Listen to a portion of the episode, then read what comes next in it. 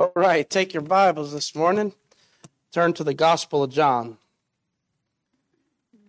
The Gospel of John. John chapter 1. We're going to read the first five verses this morning.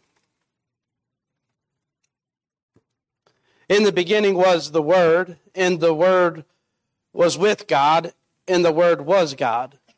The same was in the beginning with God. All things were made by him, and without him was not anything that was made. And let me read that again. And all things were made by him, and without him was not anything made that was made. In him was life, and the life was the light of men. And the light shineth in darkness, and the darkness comprehended it not. Let's pray.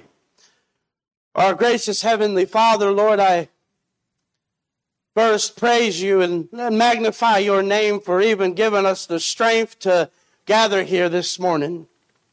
Lord, I pray that you'll bless us as we seek to uncover this truth that you have faithfully preserved for us, Lord.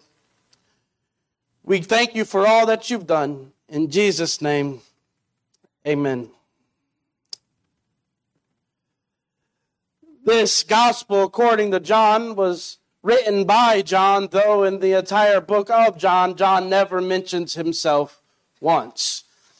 I guess you could probably say that if you was given two opportunities to call yourself by your name or the apostle in whom the Lord loved, you would probably go with the apostle whom the Lord loved.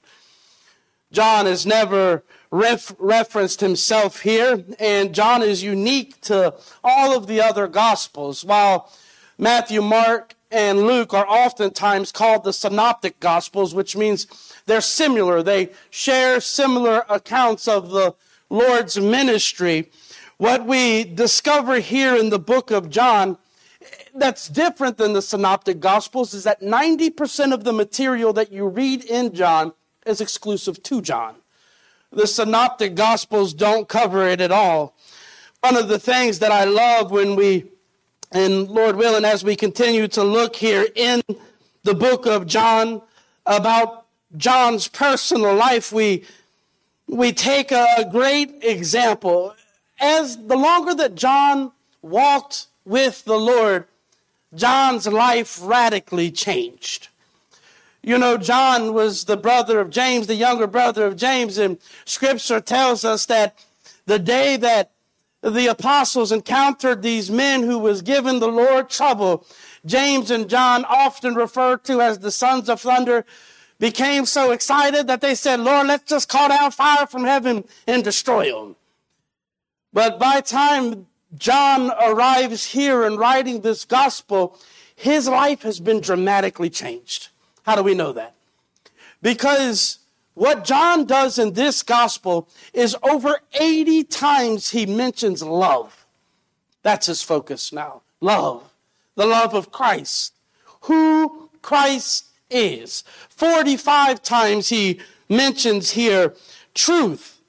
Uh, these things in John's life, he had moved away from the destruction thought process. The, if they don't agree with us, get them out of here. Instead, we see that his heart has been so moved by his Lord and Savior that he's moved from that thought process to show them the love of Christ. It is also said here in scriptures that John was the son of Zebedee. Even more, he was the, um, his mother was uh. Many writers believe, because of a whole slew of events that you can study on your own, that Salome was Jesus' mother, Mary's sister, which would have made John and Jesus related. Not that that's important to what we're going to cover, but it's just a fact. Even more, what is unique about this is the synoptic gospels talk about all that Jesus, Jesus taught and did. When you read Matthew, Mark, and Luke, especially in Mark, it's action packed. And then Jesus did this, and then straightway, and then right after that, henceforth. I mean, it is an action packed thing of all that Christ had done. Now, when you get to the end of John, John said there's not enough books in the world that uh, suitable to write of and tell of all the things that Jesus taught and did. But even more about John, when John comes into this gospel, he doesn't set out to start to tell you about all that Jesus did. He doesn't does it. He doesn't do that. John starts off his gospel telling you exactly who Jesus is. He sets out to give you the specific purpose of why he writes this gospel time and time after again. As you work through John, you can see that John is definitely the most evangelistic of all the gospels.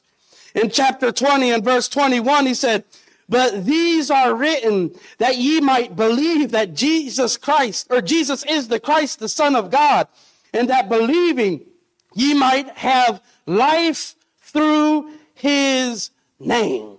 Now that's what he wants you to get. He wants you to see Christ for who he is. Uh, this is what makes him unique about the Gospels. The, the other Gospels, they obviously uh, proclaim that Jesus Christ is the Son of God, but that is John's central focus to exclaim who Christ is. Matthew comes into the Gospels setting out a genealogy, explaining to us that Christ is the rightful King. When you get into Mark, time after time, our, we're constantly reminded that Christ is this humble servant when you get to Luke, you see that Jesus Christ is the Son of Man. But when you get to John, he says that Jesus Christ is the Son of God. And not only is he the Son of God, but he is God. This is the emphasis in which he will lay out before them. And this is the question, the most important question that all of us will ever have to answer. Who is Jesus to you? Who is Jesus? Who is he to me in my life? The greatest question we will ever explain. The greatest question that mankind will ever have to answer. Many have taken a swing at this and struck out. Some say that Jesus was a good man. He, he was indeed. Some say he was a great man. He, he was indeed. Some say that he was a carpenter. Some say that he was an impostor. Some say that he was a notable man in history. But you see, there comes a time in each and every part of our lives and every one of our lives where you have to move away from what people say who Jesus is and whom do you say Jesus is. Matthew chapter 16 in verses 13 through 15, when the Lord was there with his disciples, remember that? It said, and straightway men came down from Caesarea Philippi, and as they came down, the Lord asked the disciples, whom do men say that I am? Some said, well, you, some say that you're John the Baptist. Some say that you're Jeremiah. Some say that you're Elijah. Uh, some say that you're a, a prophet. But when you get to verse number 15, the Lord says, enough with all of that. Who do you say that I am? There, Peter would make this confession that he believed that Jesus Christ was the Son of the living God. I pray that is all of our confession. That that's exactly who we see Christ is, the Son of the living God. Even more when John works through here he constantly brings to our mind and to our attention that in Christ is a new life. Not only in Christ is there a new life, but he says that all of the things that I'm preparing to explain to you that Christ did, he said these are not just miracles. That's what the other uh, gospels will say. These are miracles. But John says these are signs validating who he is that he can give you a new life, that he can give you a abundant life, that he can give you a new value, that he can give you a new purpose, a new love, a new outlook on life. John says this is the purpose of this entire book. So both believer and unbeliever can read and understand there is new life found in Christ. verse number one, John sets out here saying, In the beginning was the Word, and the Word was with God, and the Word was God. In the beginning, what? What is he referring to? What, what beginning? When was the beginning? Was this the beginning of eternity? No, it, it is it's far from that point.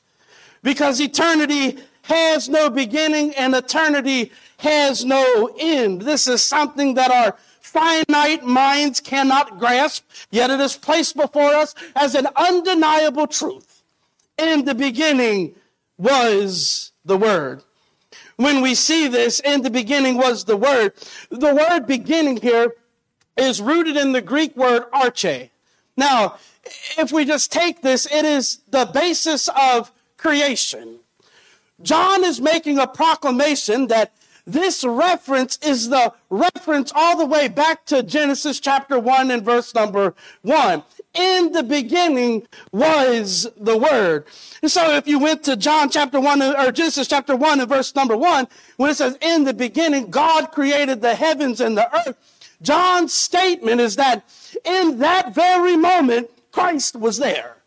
It is a declaration of his beliefs that when the stars were hung, when the moon was put in place, when the universe was expanded, if you was able to try, travel all the way back to that time, to the arche, to the beginning of creation, you would find that Christ even there existed.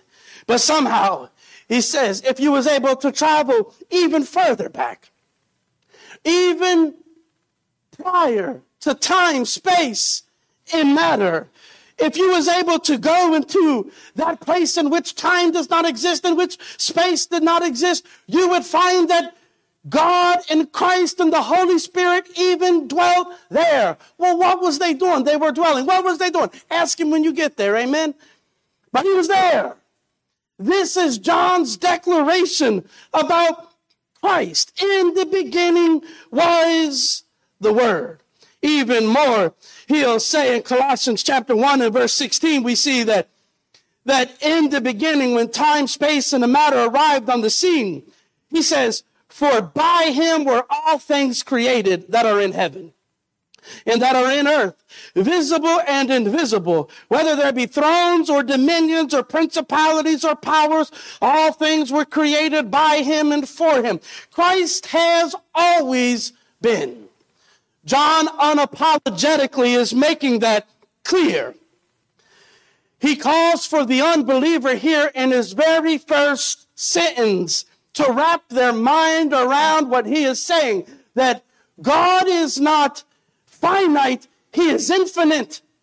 And when he gets on to verse number 14, he will even challenge the unbeliever that the finite God, I mean, the infinite God, existed and then incarnated into man, which is for another sermon. But he says here, in the beginning was the Word.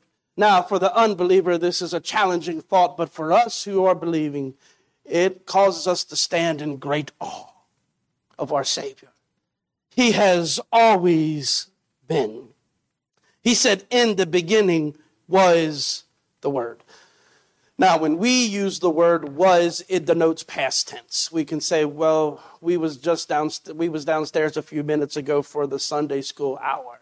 But when we say the word was, it denotes a past tense, a time that existed, but no longer is. We are no longer downstairs. We was, but now we're upstairs. That's not what this references here in the Greek. When he says, in the beginning was the word, this comes from the Greek word in. It is en. When this word is used, it is used in the imperfect tense. Now, for us to understand this, and you didn't have to take Greek class, and you should be happy about that.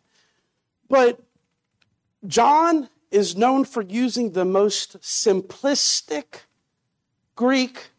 Basically, he wrote this in the most simple form so both believer and unbeliever could read and understand. So, when he says in the beginning was the word, he uses this Greek word N E N, which is in the imperfect tense. And when it's in the imperfect tense, it denotes a continual existence, a continual state, not a completed past. So he says, in the beginning, in this continual state, in this continual existence was the Word. And he always has been. It was a reference to this infinite state. So in the beginning was the word. It's this the state, this continual existence, even at the beginning, arche, at the beginning of creation. Jesus was there without genealogy, without uh, anything at all. Paul or John unapologetically declares that Christ has always existed. Now, notice what he says. In the beginning was the word. Why does John use word? What importance is this? Why can't John just make this simple and just say, in the beginning was Jesus Christ? In the beginning was the Son of God. Why does he set out here to use the word word? It is because he is declaring the eternality of this word. In the beginning was the Word. Why this phrase word? Verse number 14, he'll say, And the word became flesh and dwelt among us, and we beheld his glory of the only begotten of the Son of God, full of grace and truth. But this word, word, is really a stroke of literary genius. For the Jew and the Gentile, by him using this Greek word, it would captivate both sides. For the Gentile first. When the Greek philosophers would write, if they was stating an actual fact, like there was no question about it, it was the logos. It was the word. This is the things in their writing when they said it was the logos, meaning this was an undisputable fact. For the Jew, when they used the word logos, it was an acknowledgement of the omniscient creator. When the Jew would hear about this word logos, their mind would automatically go to the Old Testament. And the word of the Lord came unto Jeremiah, the son of uh, Hilkiah. And the word of the Lord came unto Elijah. And the word of the Lord came unto Jonah. This was logos to them. This was the concrete truth. This is what God said. This was undisputable information to the Jew and to the Gentile. So when John says here, in the beginning was the Word, he is preparing the reader, both saved and unsaved, to come to this understanding that we have a dispu- undisputable truth I'm preparing to present you with. Now, this undisputable truth in our portion will be that Christ has always been, but even more, he will continue to build upon this. So first he states in this first part of verse number one, the eternality of the word. In the beginning was the word. But notice now also uh, the emplacement of the word. In the beginning was the word and the word was with God and the word was God. This is a beautiful declaration that's oftentimes robbed from us in our English language. But he says, and the Word, uh, in the beginning was the Word, and the Word was with God. Really, he sets out here, and if you step back and read it, you can understand that in John's statement, he is declaring the existence of the Trinity. And the Word was with God. Not only was the Word God, but he was with God. This is confirming the plurality of the Godhead, the Father, Son, and the Holy Spirit. He'll go on to say that all are equal to God and all dwelt with God. Yet our theology teaches us that though the Father, Son, and the Holy Spirit all exist and they all are one, they are all three separate persons within the Godhead, fulfilling their desire. Even more, look at verse number one. And you can also see it in verse number two, this preposition, with God. And even in verse number two, and the same was in the beginning with God.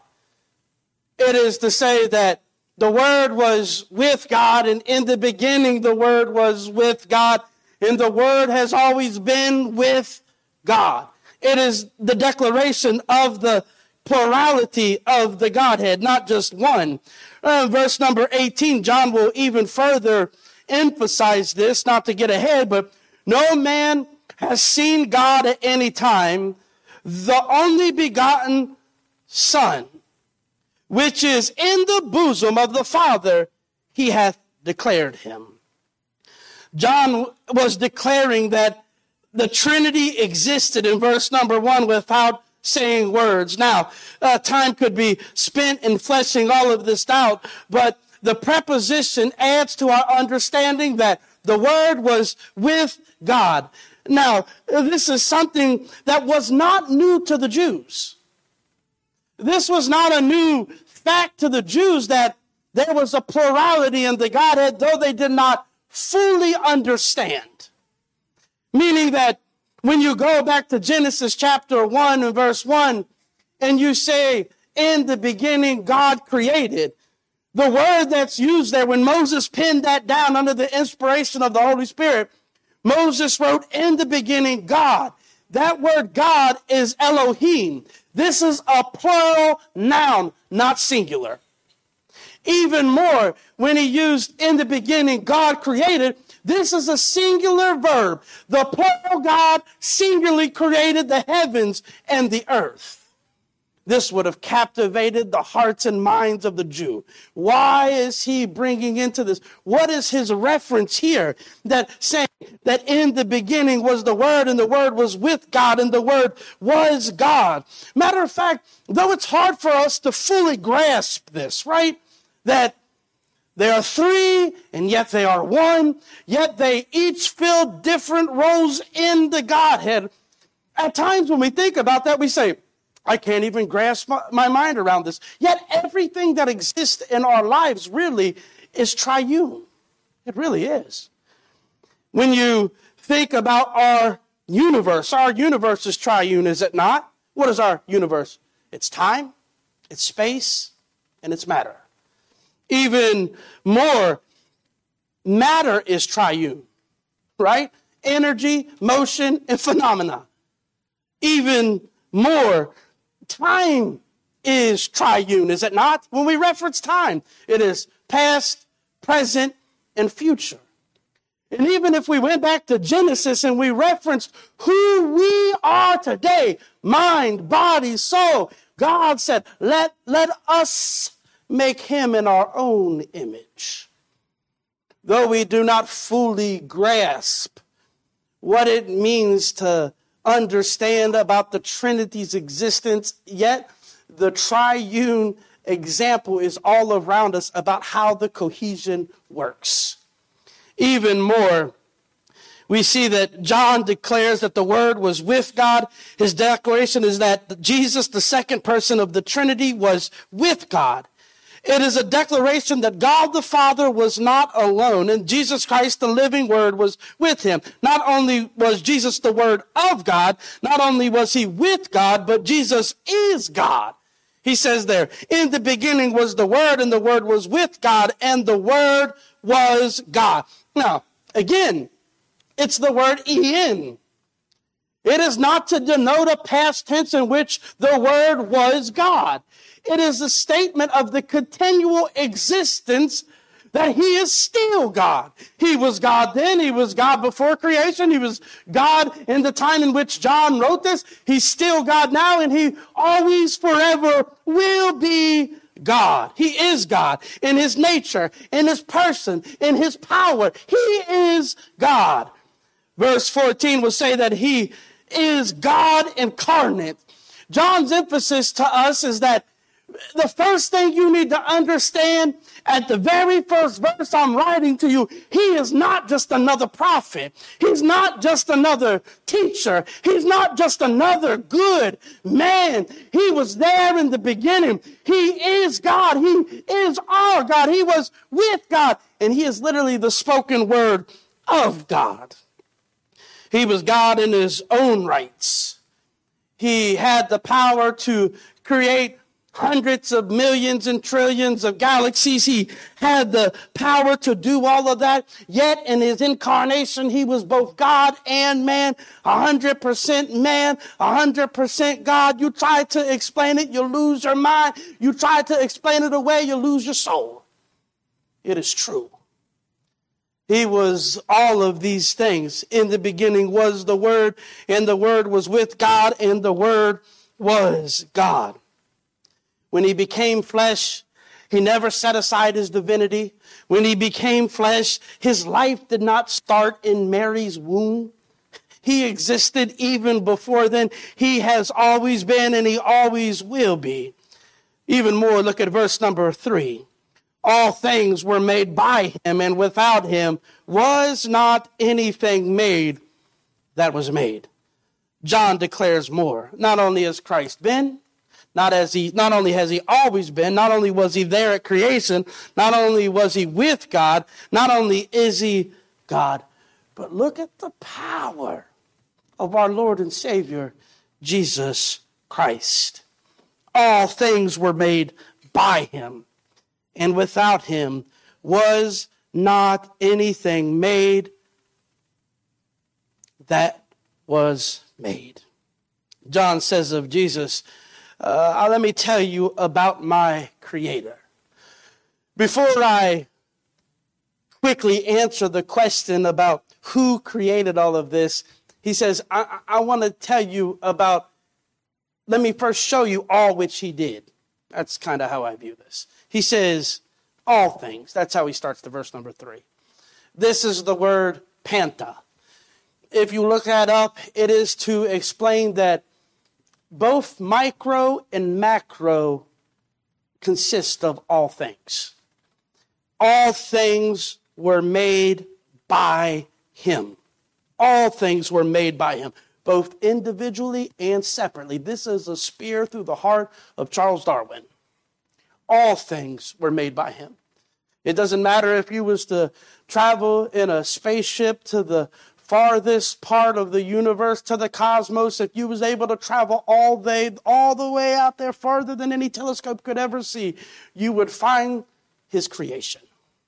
It was all made by him. If you was to dig into the deepest part of this earth and dig deep, deep, deep and find the smallest microorganism never seen by man before. It was created by him. All things, micro and macro. The cells in your body, not only the cells in your body that are so tiny you can't see barely with a microscope, but the nucleus of that cell. He created. All things were made by Him and for Him. Every cell, every nucleus was created by Him well, maybe this one thing was created. No, all things were made by him, and without him was not anything made that was made. In the Greek, it says not even one thing. To add all the more emphasis. Not one thing exists outside of his creative hand. All things were made by him. There are two words that were often used here to speak about life. In verse number four, he says, In him was life, and the life was the light of men. Now, there are two words in Greek to reference this word life. If you was to take the one that we're probably familiar with, the word bio, which is in relation to our physical body, that is the word that we're most familiar with. But John doesn't use that here. In him was life, sure, but he already handled that in verse number three when I said all things were created by him. This is something else. He said, In him was life. This comes from the Greek word zoe. This is um, this is pointing at And speaking of the spiritual life, in him is spiritual life. In him is Zoe. In him is deliverance from sin. In him is deliverance from this bondage. In him was life, and the life was the light of men. I am always amazed about how a little flashlight can dispel so much darkness, how a little match can cause so much brightness Uh, you know, and you know what? It's scary to think about the dark. Just Saturday night, Friday, no, what is Friday night? My boys went fishing with James. Them guys have more flashlights than fishing poles. There's something to be said about the dark. But it's amazing that how such a tiny light can dispel so much darkness at the immediate point of light darkness is forced away. I mean, think about this. What John is trying to express here. Imagine striking a match and it not lighting the room. Imagine turning on the light and light not being dispelled. In verse number five, he says, And the light shineth in darkness, and the darkness comprehended it not. This is a continual testament about who Christ is. He is the light of man. And where he shines, darkness is cast away. He says that, and the light shineth in darkness, and the darkness comprehended it not. This is to say, despite of Satan's frantic assault, frantic attacks, frantic uh, um, behavior trying to, to do away with light. His relentless assault on light did not work out. The word comprehended, if you look it up, it says, in the Greek, it says, to not be able to overtake, to not be able to overthrow. Darkness in this verse, John is saying, darkness failed to overthrow light. Darkness tried. He, tried with all that he could to ruin the promised lineage in which Christ would come. Every time we turn around, Satan tried to tempt the Lord to sin. He tried and tried and tried. And through all of the temptations and through all of the trials, our Lord faithfully persevered. Satan tried to overthrow, overthrow the light, but he could not overtake it. He couldn't. And I do believe that Satan could not even comprehend how he did not give in. Darkness fled. Now, we understand this as believers because, you know, even what Corinthians says that the, the light of the glorious gospel of Jesus Christ shine down in our hearts. We understand what it means the day that Christ saved us and we received the light from the Word of God. So John says, let me tell you who Jesus is. In these first five verses, Jesus is the one who has always been, and he is the one who always will be. He's not only the Son of God, but he is God. Not only is he the Son of God and he is God, but he is the spoken word of God. He has always existed in perfect unity with the Godhead. He, will soon become incarnate, of course, but everything that you see, this is really to say when we travel home, that the same Savior, the same God who created the sky, the same one who put the stars in outer space. When you look at the sun today on the way home, the same person who put the sun in place is the same person because of love would humble himself, incarnate himself in verse number 14, and give his own life. The Creator died for the creation. This is what John is trying to understand. Grasp a hold of it. That he did all of this. In him, all of this power was and is. Why is this so important? Because more important than all of that, he valued your soul because he would leave all of that, set aside not his divinity, but his power, in coming to this earth as the most helpless form in this world. What is more helpless than a baby? So that he could grow up and live a spotless life and die for a wretched sinner like me. So, what's John? John's just trying to set out to say first, you need to understand who Jesus is. Because once you understand who he is, it will greatly impact you when I tell you what he did for you. Let's pray. Our gracious Heavenly Father, Lord, I pray that you'll be with us during this time, Lord, as uh, if you'll so help us, Lord, to, as we continue to study this message that you preserve for us. Lord, I pray that we leave here questioning.